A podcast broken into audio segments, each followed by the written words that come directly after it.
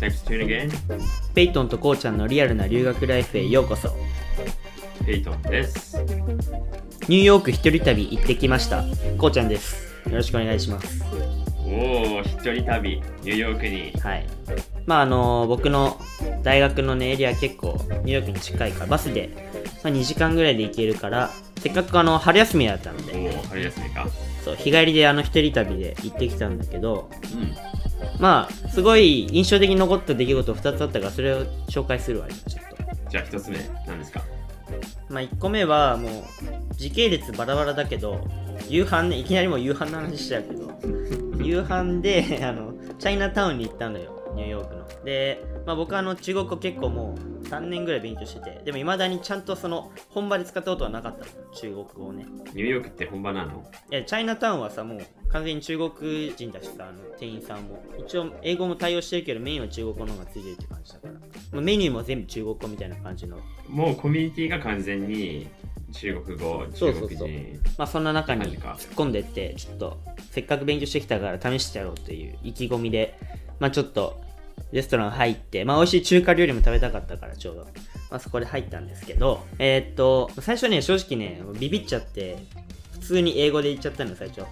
本当はすぐ使いたかったんだけど。あ、じゃでまあ店員さんもあまあこの人は英語で対応するしよっかみたいな感じでまああっちも英語でこう対応してきて始まったわけなんだけどまあそのご飯が運ばれてくる間に僕はすごい、いやこれでもせっかくの機会だから中国語使わないとなってすごい自分に言いか言い聞かせて次来た時は絶対に中国語で水持ってきてくださいって言おうって思ったんだけどあ。で日常的に実際に使うってなった時の中国語の会話っていうかもちろんフランクな会話ってあんま習ってないからうんちょっとそこ自信なかったから、あの、携帯で調べて、フレーズをね、その水くださいってフレーズ調べて、あ、じゃあこうやって言うんだっていうのを調べて、こう実際に使ってみようってことで、まあ、実際に店員さんが来た時に、あの、水くださいって中国語で言ったら、あ、通じて、で、店員さんもちょっとびっくりして、あれ？この人さっきまで英語だったのに一見中国語使い始めたって思われて、で、まあ、そこから、あ、意外とよく中国語通じるじゃんと結構嬉しくなって、結構調子ついてきて、まあ、その後、お会計のとこまで全部中国語でいけたっていう、素晴らしい。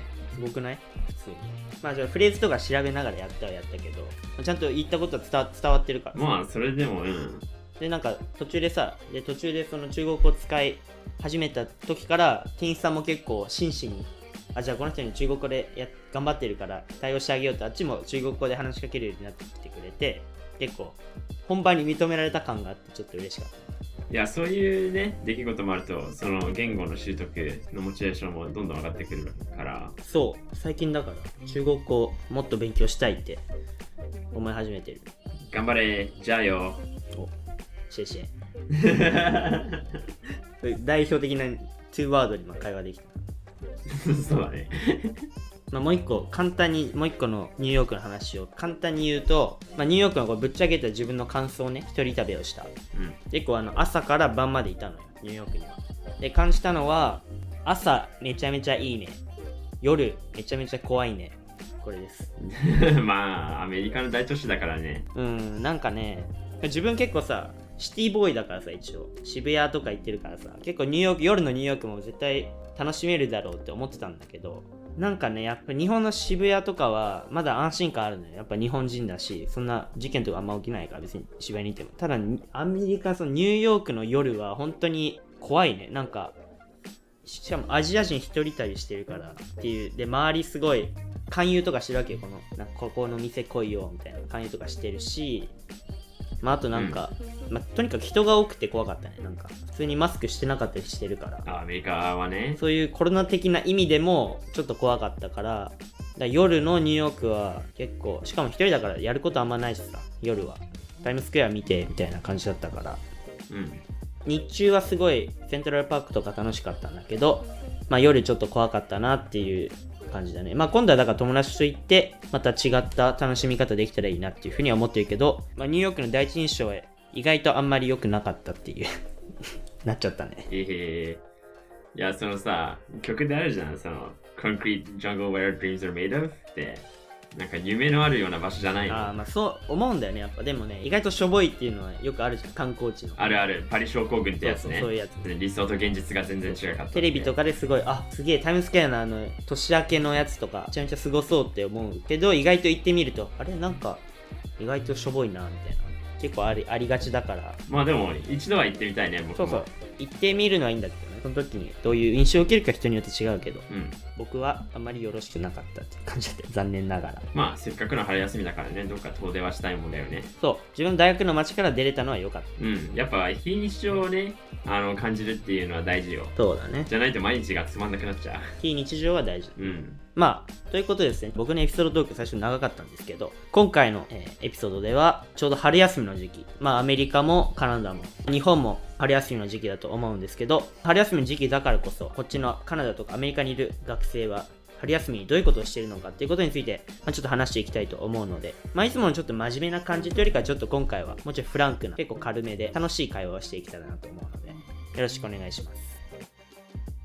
まあ今ね春休みって言ってもカナダの大学生は今春休みじゃないんだよね。あ、そうでもまあ小中高校生は今が春休みでアメリカはもう本当大学によってバラバラで今の時期がスプリングブレイクっていう大学もあればこうちゃんみたいにこうやって2週間まとまった休みがないっていうところもあるそうだね。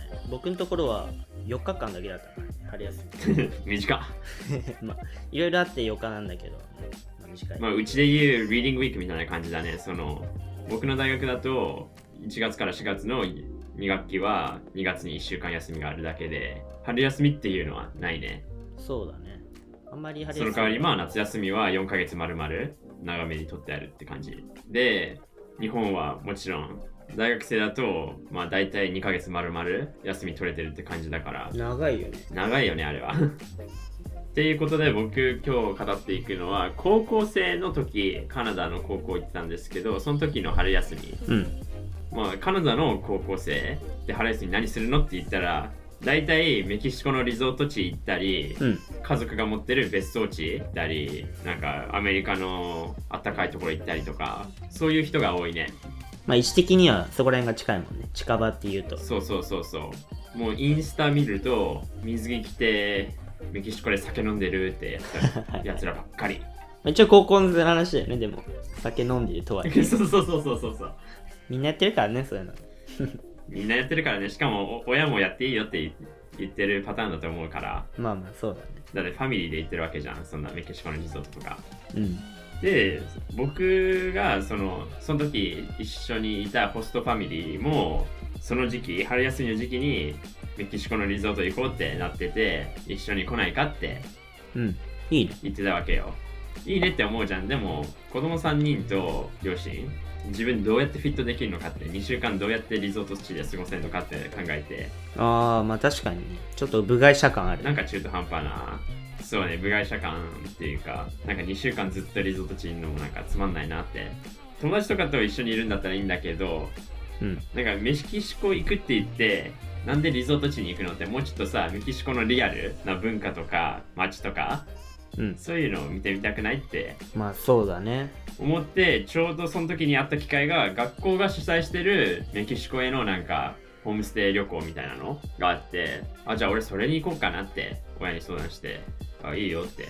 でちょうどね一時期ドーリンゴっていうな言語学習アプリあるの。ああ、それでスペイン語もね少しやっててちょうどそれ活かせそうじゃんって思ってでしかもホストファミリーもメキシコに行っていないから家にじゃあ自分もそうしよっかってうん。でその時に起こったちょっとした事件なんだけど事件？まあある日ホストファミリー抜きで、まあ、自分たちでその男友達あと2人と一緒にホームステイしてたんだけどメキシコの家でメキシコの家にホームステイしに行ったんだ。そうおうなるほどね。で、まあ、タクシー乗って市街地の方出ようってうん。タクシー呼んでくれてあ違う市街地に入る時は送ってもらえたんだホームステイにはいはい。でもそっからの帰りはあのタクシー呼んでねって言われて、うん。で俺が一緒にいた男友達2人のうちの1人は本当フランス語もスペイン語も堪能なカナダ人の友達で心強いね。そうであのタクシーその時以外にも何回も乗ってるけど助手席に座ってもうちゃんとした会話してるのタクシーの運転手と。はいはいはいはい。で一人のねタクシー運転手なんかあ僕もカナダに住みたかったんだよってなんかそういう話してくれてておう。結構会話が盛り上がったね。いいね。いいスタートじゃん。やそれは違う時の違う時にタクシーに乗った時の話。え何回ぐらい行ったの？メキシコは。メキシコいやメキシコ自体は1回しか行ってない。うんと。全然そんなメキシコの常連客とかではないな。あそうなんだ。でも本当友達はねもう毎年毎年メキシコのリゾート地カンクンとか行くっていう人はいるよ。周りに。うん。なるほどね。まあ自分がその1回メキシコ行った時の怖い出来事がその市街地のまあレストランからホームホームステイに帰ろうってなってレストランにあのタクシー呼んでもらったの、うんでホームステイに言われたのがタクシーの後ろにライセンスプレートがないタクシーは乗るなってああ危ないね確かにうん、ちょっと怪しいからやめとけって。で、タクシーが来て確認したら、お後ろライセンスプレートないよって気づいて、それ教えてあげたの、友達に。うんえ、じゃあキャンセルしとくかって、その、スペイン語が堪能な友達がちょっとキャンセルしていいですかって聞いたら、あの、かキャンセル料取るよって。うんそれもちょっと高かったから、あいくらかはちょっと覚えてないけど、じゃあ乗るかって言って、あ乗っちゃったか。乗っちゃったよ。キャンセル料か命を取るかであなたたちはもうキャンセル料嫌だってことで命を捨てに行ったということです。なるほど。まあそこまで大事だと思わなかったでしょ、振り返ってみればそうなるよね。で、乗ったんだけど、まあ、いつもだったら、その、スペイン語が堪能な友達は、その運転手にもはい。明るく会話とかしてるわけよ。でも今回はね、全く喋ってくれてなくて、まあでもそういうタクシー運転手もいるじゃん。ね。俺友達の方見たんよ。これやばくねって。で、俺もさ、俺はもう携帯開けて、もう GPS つけといて、ちゃんと家に向かってんのかって確認して、道それたら危ないもんね。道それたら危ないし、うん。もう、お俺はもう友達の方見て、そう。もうやばくなったら車から飛び出すぞっていう覚悟に言っていて、うん。でも10分ぐらい車走らせるんだけどずっとシーンとしてて。そう。そこまで来ると怖いね。でも本当友達見ても緊張した顔だしさタクシーの後ろナンバープレートない車に乗るなって言われて乗ってこの空気感俺たち大丈夫かって感じで。はい。もう自分はもうカバンにしがみついててさ車から飛び出るぞって考えててミッションインポッシブルの世界。ミッションインポッシブルの世界。まさにその通り。トム・クルーズ。そうそうそうそう。もうスパイアクションだよこれ。ペイトン・クルーズ。ペイトン ペイトン・クルーズ？うん。はい。じゃあ続けてください。はい。いやでもね無事ねホームステイに買い付いた。あれ？ああそうだったんですね。何事もなく。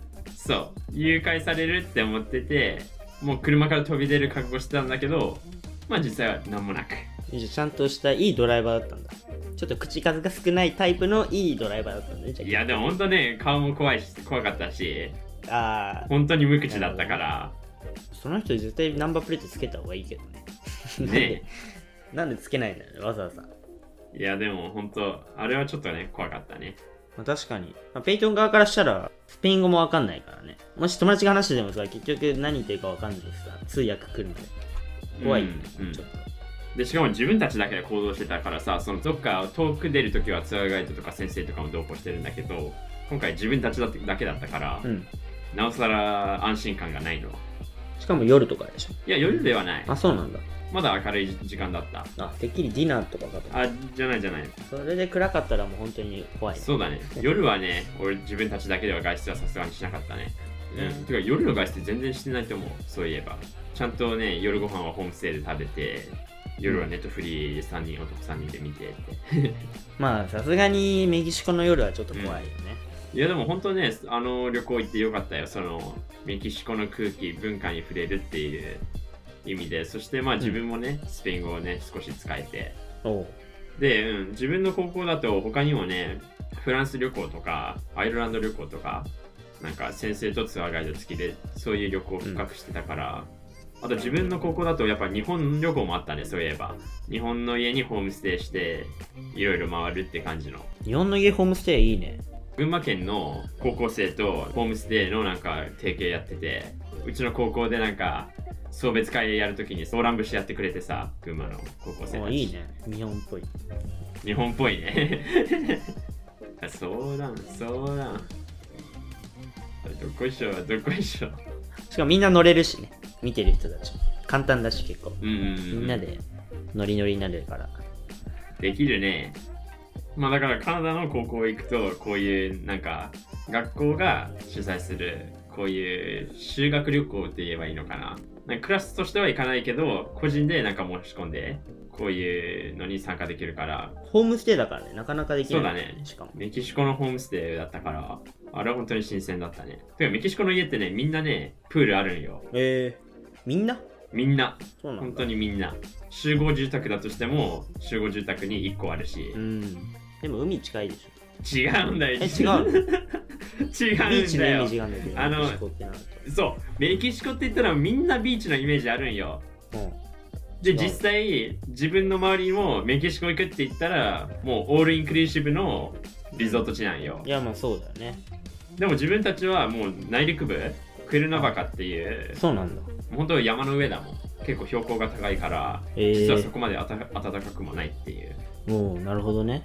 でなんかピラミッドとかもさあるしまあ市街地じゃないけどピラミッド？そうピラミッドとかも見に行ったんよえー、洞窟の世界だったりいいじゃん。僕そっちの方が好きだわ。銀で栄えた街だったり、うん。なんか旅行行ってリゾート地でリラックスするの、リラックスするのもまあいいけど、やっぱ経験としてはうん。そうだね。こっちの方がいいなって、確かに。ホームステイして、本当にメキシコ人の日常になんか触れるっていう。うん。僕もそっち派ですね。で、やっぱり言語も使うじゃん、スそうそうペイン語。そうだね。まあちゃんとねその、その旅行でも1週間ぐらいはあのレッスンとかやって、えそれも楽しかったよ。ー、なるほど。まあ、危険もありつつ、でも結果、楽しかった。とこだね。冷や汗の場面がね、1回だけあったけど。まあでもやっぱそういうちょっと危ない経験もね、こうやって面白い話もなるし、経験値としてもね、結構。そう、まあいい経験っていうかまあ。いやまあなんかさ、これがあったから、じゃあ次回からは、ちゃんとナンバープレートのあるやつに乗ろうといろいろうん教訓にもなるし、なかなか経験できないし、そうだね。リゾート地にいたら多分経験できないしな、そんな危ないのは。やっぱり慣れてる環境から一歩出てみるっていう経験はすごい大事だと思うよ。そうだね。だからやっぱり留学っていう挑戦、これはぜひ皆さんにやってもらいたいことなんです。なるほどね。まあ、ペイトンも留学してからのスペインに行ってるからね。ダブルスペインじゃない、スペインじゃない、メキシコ、メキシコ。あ、そうだった、ごめん。メキシコ行ってるから。なんかちょっと似てる。よ。そうだ、ごめんなさいね。スペイン語につられちゃった似てるって言葉だけな。スペイン語にちょっとつられちゃったさ。はい。まあ、そんな感じで、今回はペイトンのメキシコに行ったお話を聞いたわけなんですが、まあ、くれぐれも海外旅行するときは、十分気をつけていきましょう、皆さん。やっぱ日本に慣れちゃってるとね、海外って本当危ない世界よ。そうだね。なんか、カバンをね、テーブルに置いて、あの、場所取りなんかしてたら、もうすぐ取られるから、ヒュッて、うんうん。バイバイだよ、もう。バイバイ。二度と戻ってこないから。ペイトンも危なかったもう二度と戻ってこない存在になるってとこだったからね。危うく。ペイトン自体が。まあそういうことで、まあ海外旅行はくれぐれも気をつけながらも、外の国にいろいろ出てみる、いろいろやってみてほしいなと思います。うん、やっぱ若いうちに旅行とか留学とか、ね、した方がいいね。時間があるうちにね。特に、ね、日本だと就職してから、まとまった休みなんて取れないから。そうだ、学生のうちにいろいろやりましょうということで。じゃあ今回はこんな感じで終わります。ありがとうございました。Muchas gracias. シェシェ。ということで、次回は何について話すんですか？かっ飛ばせこうちゃん。はい。えっ、とね、今甲子園の、春の甲子園の時期なんですけれど、それにあやかって、日本と北米の部活事情についてちょっと語ってみたいと思います。おーまあ僕は高校の時ゴリゴリ日本の部活で、まあ、バスケやってたので、うんまあそことペイトンはカナダでやってたから、うんカナダで、まあシーズンスポーツだからね、もうバレーボールもバスケも、アルティメットも経験してきてるわけだから、まあ練習どんだけガチなのかとか、大会とか、そういうのに全部熱く議論していきたいと思いますので、次週もよろしくお願いします。はい、お楽しみにしてください。まあ、追加でちょっと話を聞くと、え今月の31日、ちょうど最終日に、えー番外編、まあ、先月もあったんですけど、 all English でやってる番外編が出るので、まあ、そちらもぜひお楽しみにしてください。まあ、今回は北米のチップ文化について、ちょっと英語で話そうと思うんです Yes, the tipping culture. ということで、お楽しみにしてください。ということで、もしこのラジオのエピソード面白いと思った方は、ぜひこのラジオを登録してください。毎週木曜日に配信中です。通知音をお忘れなく。もし友達に留学にちょっと興味ありそうだなって子がいたら、ぜひこのラジオ共有、シェアしていただけるとありがたいです。概要欄にえこのラジオの Twitter のえリンクが貼ってあるので、ぜひそちらもフォローしてください。え質問やえコメント、このラジオで扱ってほしいトピックなどのアイデアがあったら、えこの Twitter の DM、もしくは、えこれも概要欄にある、えっと、Gmail、そちらに送っていただけるとありがたいです。そして私個人でやってる Twitter、at Payton カナダでは毎日カナダの留学の情報について配信しておりますので、そちらもぜひフォローしてください。お願いします。それでは、Alright, take care and have a popping week! バイバイ Adios!